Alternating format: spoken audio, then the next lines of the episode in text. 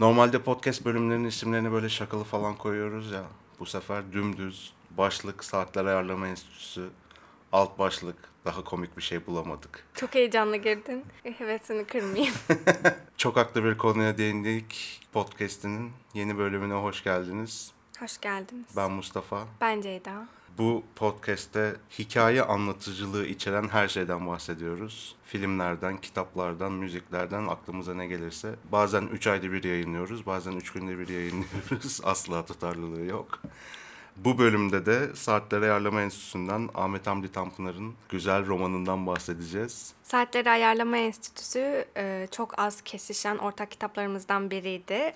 Kütüphanelerimizi birleştirdik. Ben ilk başta kendi kitaplarımı bir arada tutup seninkilerle evet. karşıla şey karıştırmamaya çalışsam da sonunda pes etti. Kitaplarımız kesişmedi çoğunlukla. Ya şöyle ben zaten çok fazla kütüphaneden okuyup geri bırakıyordum. Sen daha çok almış ve koymuşsun. Evet, benim Kitaplık yapmışsın sen. Yakın zamana kadar çok kıymetliydi ama son dönemde minimalizme olan ilgimden dolayı kitapları bayağı dağıtmaya hazırım şu an aslında. Bir kısmını da dağıttık evet, zaten. Evet bir kısmını dağıttım. Konusunu özetleyelim mi? Hiç okumayan ve bilmeyenler Buyur, için. tabii ki. Ya da sen özetle ben altında yatanı özetleyeyim. Peki. Hikayenin anlatıcısı Hayri İrdal ve hikayenin bir o kadar baş kahramanı birçokları tarafından dolandırıcı olarak kabul edilen ama benim kifayetsiz muhteris ya da işte e, misyonsuz vizyoner gibi bir şekilde masum göstermeye çalıştığım Halit Ayarcı üzerinden çoğunlukla ilerliyor. Hayri İrdal'ın saatle ilgili olan deneyimini Halit Ayarcı bir kuruma çeviriyor, bir devlet kurumuna çeviriyor ve Saatleri Ayarlama Enstitüsü'nü kuruyorlar birlikte. Yayınlar çıkarıyorlar, merkezleri inşa ediyorlar, ofisler kuruyorlar. Hatta sonra bir de saat evler yapmaya başlıyorlar. Zaten çöküş projesi saat evler. Bu süreçte de sen anlatacaksın alt metnini ama ülkemizin sorunlarından modernizmin sorunlarına kadar geniş bir yelpazede Aynen. şeylerle karşılaşıyoruz. Birçok karakter var. Aslında karakter değil bunların hepsi birer tip. Ve o dönemin işte Tanzimat öncesi, Tanzimat sonrası ve Cumhuriyet'in ilk yıllarındaki insanları böyle çekip almışsın ve kitaba birer birer yerleştirmişsin gibi. Hepsi garip insanlar. Hiç e, kitapta doğru düzgün aklı başında diyebileceğimiz kimse yok. Benim gözlemlediğim erkek karakterler daha güzel kurgulanmış gibi. Ya da bu Tanpınar'la ilgili benim böyle bir ön yargım var galiba. O ön yargı galiba doğru ama ben de hakkında çok iyi okumadım onun. O yüzden çok... Kadın karakterler biraz evet. daha tip. Yani erkek er... karakterler daha üzerine çalışılmış karakterler hakikaten bir tipten yola çıksalardı. Hı hı. Ya şöyle aslında kitapta değişen zaman içerisinde tek karakter Hayri İrdal. Hani başlangıçta daha böyle saf, sonrasında artık iyice sahtekar ve yalancılığa doğru uzanıyor. Onun dışında dediğim gibi hepsi birer tip. Ne bileyim kimisi işte gerçekten geçmişte yaşıyor ve e, kendisini geçmişe hapsetmiş. Hani bugünü geçmişte arıyor aslında. Kimisi de tam tersi böyle tamamen kendini batılı yeniliklere adamış ama geçmişten güzel olan hiçbir şeyi kabul etmiyor ve reddediyor. Aynı zamanda oradan geldiği için yenilikleri de tam benimseyemiyor. Yani kitabın beni çok heyecanlandıran şeylerinden bir tanesi tam böyle işte yeni ve eski kavgasının zirve olduğu dönemlerde Tanpınar'ın çıkıp ne eskiyi öven ne yeniyi yeren iki tarafla da böyle dalga geçen arada bir yandan hani modernizmle dalga geçiyormuş gibi gözüküyor ama bir yandan modernizmi kullanarak karakterleri eleştiriyor. Böyle gidip geliyor arada ve sen hani kitabın sonuna kadar soru işaretleriyle iki katmanda çalışıyor kitap. Bir işte Hayri İrdal'ın psikanalizle tanışması Doktor Ramiz'le ve kendiyle yüzleşmesi ve bunun yarattığı şok Hayri Erdal üzerinde. Aa meğer benim baba sorunlarım varmış. Evet babanızı beğenmiyorsunuz. Modernizmle tanışıyor ve kendine dönüyor ve bir şeylerle karşılaşıyor. Bir yandan da bu kitap sanki o işte o modernizmi temsil eder gibi seni de kendi hayatınla, kendi sorunlarınla yüzleştiriyor. Kitabın tamamı sanki Türk insanına veya Türkiye'li insana dair bir psikanaliz gibi evet. ilerliyor bir yandan da. Ya Halit Ayarcı benim hayatımın çok önemli bir karakter. Ben neden Halit Ayarcı'ya bu kadar kitlendiğini anlamıyorum. Halit Ayarcı çok gerçek bir karakter. Bir vizyonu var tamam mı? Adam saf dolandırıcılık yapma peşinde değil. Adam gerçekten inanıyorsa bence Saatler Ayarlama Enstitüsü'nün gerekliliğine ve böyle bir şeye Şimdi şöyle bir şey var. Biz modernizmin doğduğu topraklarda doğmadık. Onun geçtiği yollardan geçmedik ve modernizmi doğuran şartlarda bizim ebeveynlerimiz yaşamadı. Dolayısıyla biz modernizmin beslendiği şeylerden beslenmiyoruz.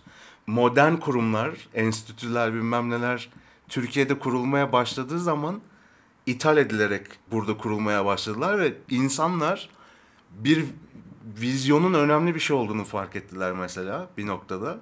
Ama vizyonun önemli bir şey olduğunu fark ettiler sadece. Hani Ne o vizyonun olduğunu- bir şeye dair olması gerektiği ne bileyim işte daha iyi bir dünya için hani sadece vizyonun kendisi çok önemliydi ve ben bunu hayatımda o kadar yakınlarımdan o kadar çok gördüm ki devasa enstitüler, devasa kurumlar dünyayı ele geçirecek fikirler. Ama saatler ayarlama enstitüsü saçmalığında hepsi. Türk insanının veya aslında modernizmle sonradan tanışmış bütün toplumların bence karşılaştığı bir, bir şey bu. Ülkemiz hakkında söylediğimiz bütün kötü şeyler ortadan kalktığında bile ülkemiz istediğimiz bir hale geldiğinde bile herkesin irade sahibi olduğu bir yer haline geldiğinde bile ortaya çıkan şey saatler ayarlama enstitüsü. Çünkü o modern dünyayı oluşturacak temeller yok. Şeyin hep Oğuz Atay'ın o şey anlatısına geliyorum ya. Bir an önce işte sanayi devrimini yapmalıyız, Fransız Evet. devrimini yapmalıyız. Birer haftada hepsini atlatmamız lazım ki bugüne gelebilelim. Çünkü bugünü bugünden yakalayamıyoruz. Onun batıda onun temelleri atıldı. Bu eksiklik bütün bu süreçten geçmeden modernizme adapte olmaya çalışmamız işte bütün o istediğimiz, beğenmediğimiz ya da kötü özellikler çıksa bile bizi yine boşlukta bırakıyor. Ne yapmamız lazım öyle anlatın ki. Oğuz Atay'ın dediği gibi hemen Fransız devrimini, önümüzdeki hafta endüstri devrimini hepsini sırayla tek tek yapmamız lazım. Bence Halit Ayarcı çok sahtekar bir adam. işte kavga başlattık. Hayır. Tüm gerçekleri kendi çıkarlarına göre ayarlıyor. Etrafındaki insanların fikirlerini kendi isteğine göre ayarlıyor. Ben adamın kötü niyetinden yapmadığını düşünüyorum Ben- işte. Ben kötü niyetli olduğuna inanıyorum. Ama Şöyle kitapta şöyle bir ayrıntı da var. Ee, Hayri İrdal tekrar evleniyor. Evlendiği eşinden bir çocuğu oluyor. Adını da Ha- Halide koyuyorlar hatta. Çocuk Halit Ayarcı'ya çok benziyor ve ismiyle müsemma falan diyorlar hani isminden dolayı benziyormuş gibi.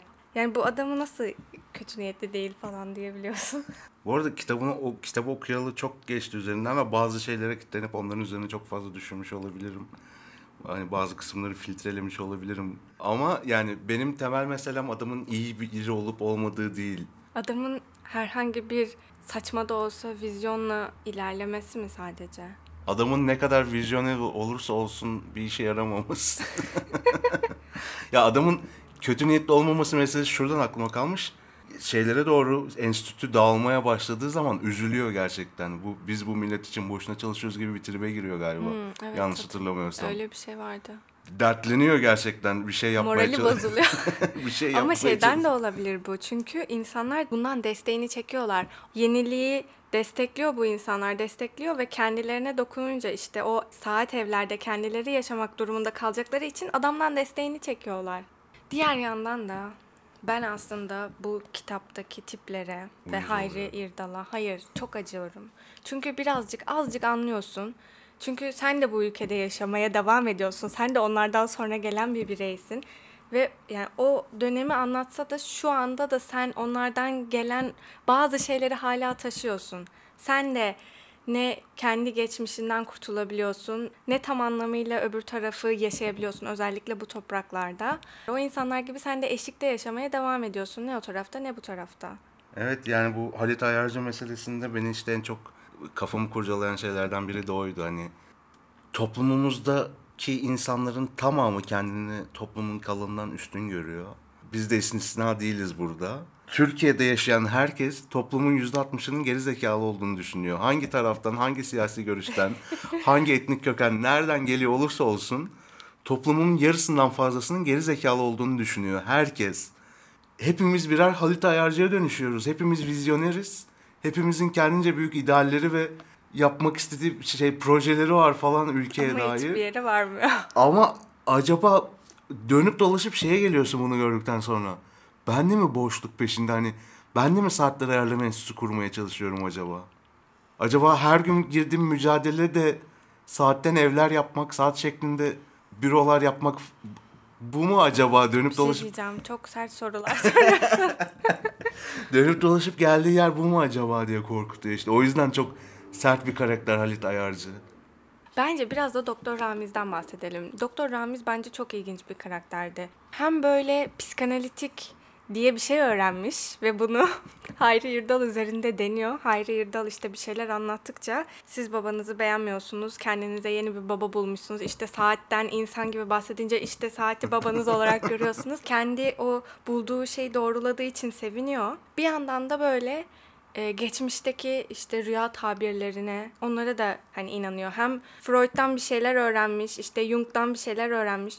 Ama bir yandan da hala eski rüya tabirlerini elinden bırakamıyor. Doktorluktan kalan vaktini kıraathanede geçiriyor. İşte sıkılmıyor musunuz falan diyor Hayri Yırdal ona. İşte bundan daha iyi bir yer bulabilir miyim toplumu tümünü görebilmek için işte bu insanlar topluluk halinde rüya görüyorlar falan diye oralarda bahsediyor.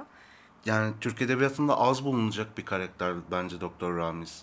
Çünkü bizim çoğunluk edebiyatçımız aydını, doktoru, işte okumuş entelektüeli genelde batıcı, iğrenç bir karakter olarak gösterme eğiliminde.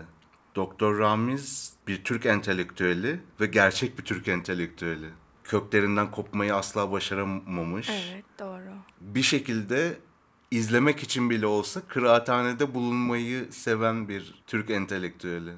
En sonunda bunlar e, Hayri Yırdal'la tekrar konuşuyorlar. İşte mübarek saatten bahsediyorlar. Şey davete gidiyorlar. Mübareği hiç böyle görmemiştim falan diyor. İşte saati süslemişler. Diyor ki saati süsleyince tanıyamadım. O da diyor ki ne yaparsın işte hani e, biz de kazandıkça karakterimiz bozuldukça mübareği de tutamadık. Onda da değişmeler gerçekleşti. Hani gerçekten kitapta aklı başında hiç kimse yok. Her şey çok abes ama o abeslikler çok normal. Çok normal anlatılıyor ve sen o akışta onları okuyorsun. Bunu niye anlattım? Hani Türk entelektüeli deyince biraz daha ne aklı başında bir karaktermiş gibi oldu azıcık. Türk entelektüelinin içinde bulunduğu gerçek sıkıntı, gösterişçilik, işte batıcılık, boynuna fular takması değil. Türk entelektüelinin gerçek sıkıntısı Doktor Ramiz gibi olması. Sorunu doğru tespit ediyor. Bu yanlı bir şekilde hani o tiplemeyi biliyorsun ya şeyde. Nerede böyle bilmiş, topluma bir şey katmaya çalışan adam varsa böyle Jacoben iğrenç bir tiptir yani bizde hani. Bizde entel kelimesi küfür olarak kullanıyor bu gelenek yüzünden. Entel Evet, doğru. hakaret hissi uyandırıyor insanda. Ama hani Doktor Ramiz öyle değil. Böyle şey olarak dalga geçilen bir tip olarak dalga geçilen bir şey değil. Hakikaten üzerine çalışılmış bir karakter. Ya kıraathanede takılmayı seven doktor güzel bir şey yani güzel bir tespit bence. Kitaptaki tek aklı başında karakter Hayri İrdal'ın oğlu.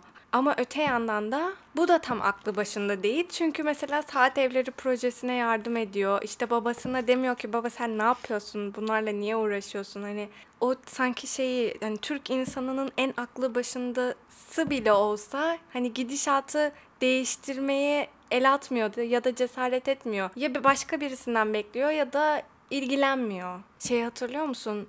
Halit Ayarcan'ın bir kız kardeşi var şarkıcı olmaya çalışıyor. Allah'ım sesi çok kötü. Makamları yanlış okuyor ama ne olduğundan çok kendini nasıl tanımladığı önemli olduğu için işte diyorlar ki o da şahsına münhasır bir şarkıcı. E, Güzel söylemesi, sesinin kötü olması hiçbir şey değiştirmiyor. O dönemlerde böyle bir şey varmış. E şimdi de var şey bir araştırma deney yapmıştı bir tane sanatçı hatırlıyor musun? Sana bahsetmişimdir. Instagram hesabı açıyor. Kendini elektronik müzik sanatçısı olarak gösteriyor şeyde Instagram'da. Sürekli işte DJ setinin başında fotoğraf, festivalde fotoğraf. Bir elektronik sanat şey elektronik sanat müziği diyecektim. Elektronik müzik yapıyormuş gibi fotoğraflar paylaşıyor ve bir yerden sonra teklifler gelmeye başlıyor festivallerden. İnsanlar gelip bizim festivalimizde çalar mısın işte seni çok beğeniyoruz bilmem ne falan diye. Müziği yok hiç müzik yapmamış hayatında. Sadece Instagram'da öyle görünüyor. Ve teklifler alıyor festivallerden ve bunu bir sanat projesi olarak yapmıştı. Aslında şey böyle performans sanatçısı gibi bir şey. Sadece işte Türkiye değil aslında global bir şey de var. Yani global tespitler de var. İnsanlara dair tespitler de var. Nasıl göründüğün daha önemli. Artık Emine bir daha ölemezdi hatta hastalanamazdı da. Orada zihnimin bir köşesinde olduğu gibi kalacaktı. Hayatımda birçok şeyler daha beni korkutabilir, başıma türlü felaketler gelebilirdi. Fakat en müthişi onu kaybetmek ihtimali ve bunun korkusu artık yoktu.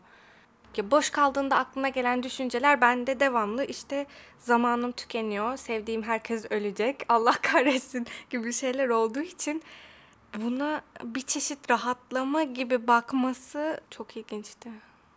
O rahatlama hissini ufak da olsa içinde evet rahatlama hissi olabilir gibi bir şey duymak bana çok utanç verici ve korkunç geliyor.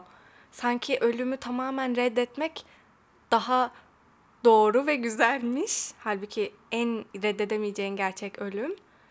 Bugün annem ölmüş ya da dün cümlesi sende nasıl bir etki yaratmıştı? Orada bu kadar çok e, yadırgamamıştım. Annesi ölüyor ve Ama o, o başka birisi. umursamıyor. Ya bak onda da benzer bir şey var hafiften ama aynı şey aslında ya.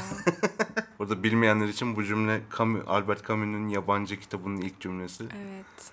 Bugün annem ölmüştü ya da dün bu telgraftan bir şey anlamak mümkün değil gibi annesinin ölümünü aşırı sıradan bir telgrafmış. Şimdi patronundan izin alması gerekecekmiş de onunla uğraşacakmış Aynen. gibi bir havada anlatıyor. Ve sonra da bunu Bak. bu yüzden yargılanıyor. Evet bir de bu yüzden yargılanıyor. O kitapta Sensin tam işte onu yargılayanlar. Ben değilim hayır ben değilim. Orada adam başka bir suç yaşanmış bilmem ne. Adam annesine üzülmedi diye ceza yiyor. Sana ne kardeşim? Bu abes denen şeyin bataklığıydı ve ben farkında olmadan boynuma kadar gömülmüştüm. Bence Yeter yeterince uzattık. Özetle ikimizin nadiren buluşan kitaplarından olan Saatleri Ayarlama Enstitüsü. Güzelce anlatabildik mi acaba bilmiyorum ama. Moderatörlüğümü beğendin mi? Tabii tekrar üstelemen lazım. Bir teşekkür etmeyeceksiniz falan demen lazım. Sevdik, beğendik ve hakkında konuştuk. Bitti. Evet, umarım bu kitabı okuyup bizim gibi şeyler hissetmiş başka insanlar da dinlemiştir bu yayını. Belki de benim gibi o ölüm kısmında o garip şeyi hisseden insanlar. Bu bölümün böylece sonuna geldik. Kendinize iyi bakın. Hoşça Hoşçakalın. Planlamışız gibi evet oldu. çok kötü oldu. Üst üste çift konuşması gibi iğrenç.